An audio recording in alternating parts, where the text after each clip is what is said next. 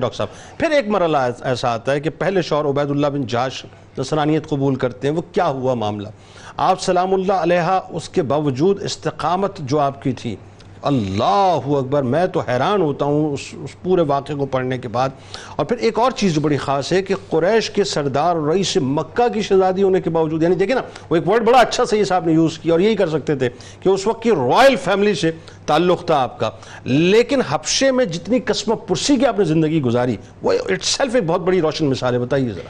بسم اللہ الرحمن الرحیم۔ جنید بھائی بنیادی بات یہ ہے کہ حضرت ام حبیبہ رضی اللہ تعالی عنہ کی زندگی پر اگر کوئی قاری پڑھنے لکھنے والا شخص ایک تائرانہ نظر ڈالے وہ ایک چیز ضرور پک کرے گا وہ یہ کہے گا دا گریٹ آئرن لیڈی یعنی جس کی استقامت پر تاریخ شاہد ہو۔ اللہ اب آپ نے جو پہلی بات کہی کہ آپ ہجرت حبشہ فرما کر یہاں پر تشریف لے آئیں۔ ٹھیک ہے۔ میں آپ کی توجہ ایک اور طرف بھی مبزول کرانا چاہوں گا کہ عبید اللہ ابن جہش جو آپ کے شوہر رہے ان کو قائل کرنے والا اسلام کی طرف کون ہے؟ تو تاریخ کی کتابیں اگر آپ دیکھیں اور روایات دیکھیں تو عبید اللہ ابن جہش بنیادی طور پر اسلام کی طرف راغب اور اس طرف توجہ دلانے والی حضرت ام حبیبہ ہیں کیونکہ جب آپ نے ذکر کیا باہر کی ہونے والی گفتگو میں جس میں آپ نے بت پرستی کے اوپر بت پرستی کو غیر معقول قرار دے کر اس کو اس سے دور ہٹ گئے اور گھر میں آ کے ذکر کیا اور فرمایا کہ میں نے آج سنا ہے کہ محمد بن عبداللہ صلی اللہ تعالیٰ علیہ وسلم نے اسلام کا دعویٰ کیا ہے نبوت کا دعویٰ کیا ہے۔ تو حضرت ام حبیبہ رضی اللہ تعالی عنہ نے فرمایا اس میں حیرت کی کیا بات ہے؟ یہ تو ہم نے پہلے سے سن رکھا ہے۔ اور محمد مصطفیٰ صلی اللہ تعالی علیہ وسلم کا کردار دیکھیں کہ آپ صادق اور امین ہیں۔ تو پھر تو اس میں سچائی ہی ہوگی۔ اور پھر آپ نے فرمایا کہ آپ تو چھوڑ آئے ہیں بت پرستی کو تو آئیے ہمیں اس میں تاخیر نہیں کرنی چاہیے اور حضور اکرم صلی اللہ تعالیٰ علیہ وسلم کے دست پر ہمیں بیعت کر کے اسلام کو قبول کر لینا کیسی بات ہے یہ؟ آپ یہ دیکھیے عرب کا معاشرہ جاہلی تہذیب و تمدن اس میں ایک خاتون ڈیسیجن میکنگ کو پیو کرتے ہوئے حضور اکرم صلی اللہ تعالیٰ علیہ وسلم اور خاتون بھی کون؟ جن کے والد گرامی ایک بڑے سردار معاشرے کے اندر انتہائی ڈومیننٹ ایک بڑے سردار اور اسلام کی دشمنی میں سب سے آگے۔ اس وقت اس وقت۔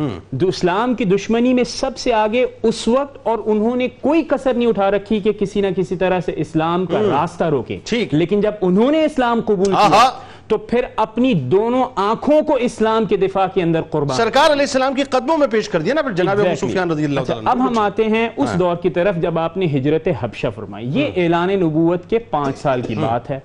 پانچ سال کے بعد جب آپ وہاں پر آگئے تو آنے کے بعد عبید اللہ ابن جہاز چونکہ اس وقت کنونس تو ہو گئے تھے ام حبیبہ رضی اللہ تعالیٰ عنہ۔ لیکن جب انہوں نے دیکھا کہ شاہی مذہب تو مسیحیت ہے اس کے چند فوائد شاید ان آپ کو کر گئے۔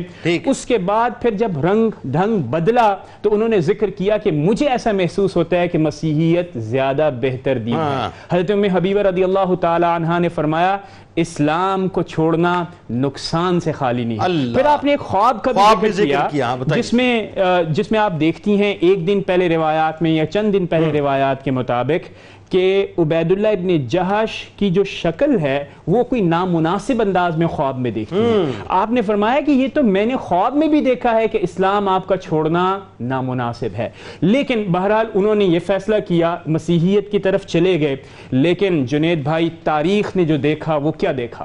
تاریخ نے یہ دیکھا کہ جس سال عبید اللہ ابن جہش نے مسیحیت کو لبیک کہا۔ حضور پرنور حضرت محمد مصطفیٰ صلی اللہ تعالیٰ علیہ وسلم کا خط فرمان نجاشی کے پاس پہنچا جو شاہی مذہب کی اس وقت قیادت تو کر رہا تھا لیکن جیسے ہی فرمان مصطفیٰ صلی اللہ تعالیٰ علیہ وسلم کو وصول کیا اس نے بھی اسلام کی طرف لبیک کہا۔ جو مسیحی تھا وہ اس نے اسلام قبول کیا وہ بادشاہ وقت تھا۔ اور عبیداللہ ابن جہش کے لیے اللہ رب العزت نے کچھ اس طرح کے معاملات رکھے کہ وہ مسیحیت کے اوپر پھر- پھر انتقال ہو گیا۔ اور پھر ان کا انتقال ہو گیا۔ ٹھیک اور حضرت انتقال ہونے کے بعد اب آپ دیکھیے دا گریٹ آئرن لیڈی ہم کیوں کہتے۔ ہیں؟ اس لیے کہتے ہیں کیونکہ اس وقت آپ اکیلی تنے تنہا عرب کا معاشرہ آپ کے ساتھ بیٹی حبیبہ جس کی وجہ سے آپ ام حبیبہ کہلاتی ہیں آپ رہیں۔ کوئی کفیل نہیں ہے عیسائیت کا ماحول ہے اور اس فرم لیڈی نے کھڑے ہو کر وہاں پر۔ کہا کہ میں چونکہ دل کی گہرائی کے ساتھ فلی ریشنلی کنونس تھے اسلام کے ساتھ لہٰذا اب میں اسلام کے اوپر قائم و دائم ہوں۔ سبحان اور اللہ، یہ جذبات دے کر حضور پر نور حضرت محمد مصطفیٰ سبحان صلی اللہ تعالیٰ علیہ وسلم نے پیغام نکاح یہ یہاں روکیں گے بات یہاں روکیں گے۔ اس سے۔ پہلے بھی ایک بات اس سے پہلے بھی ایک بات ہے کہ سرکار علیہ السلام نے ایک صحابی سے باقاعدہ پوچھا کہ حبشے کے حالات کیا ہیں۔ ذرا اس پہ بھی گفتگو کریں گے۔ اور کمال یہ ناظرین وہی بات ہے کہ آپ سوچئے ذرا جو نازوں سے پلی میں میں نازوں سے کہوں نازوں سے پلی ہوں۔ جیسا کہ سید صاحب نے کہا رائل فیملی سے وہاں پہ مکے کی تعلق رکھتی ہوں۔ تو نازوں سے پلی، سونے کا چمچہ لے کے پیدا ہوئی۔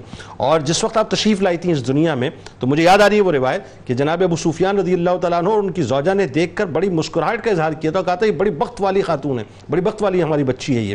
تو نازوں سے پلی تھی، لیکن سوچیے ناظرین کہ اللہ اور اس کے رسول صلی اللہ علیہ وسلم کے لیے کن صحبتوں تکلیفوں اور قسم پرسی کے عالم کو برداشت کیا۔ تاریخ اس کو بیان نہیں کر سکتی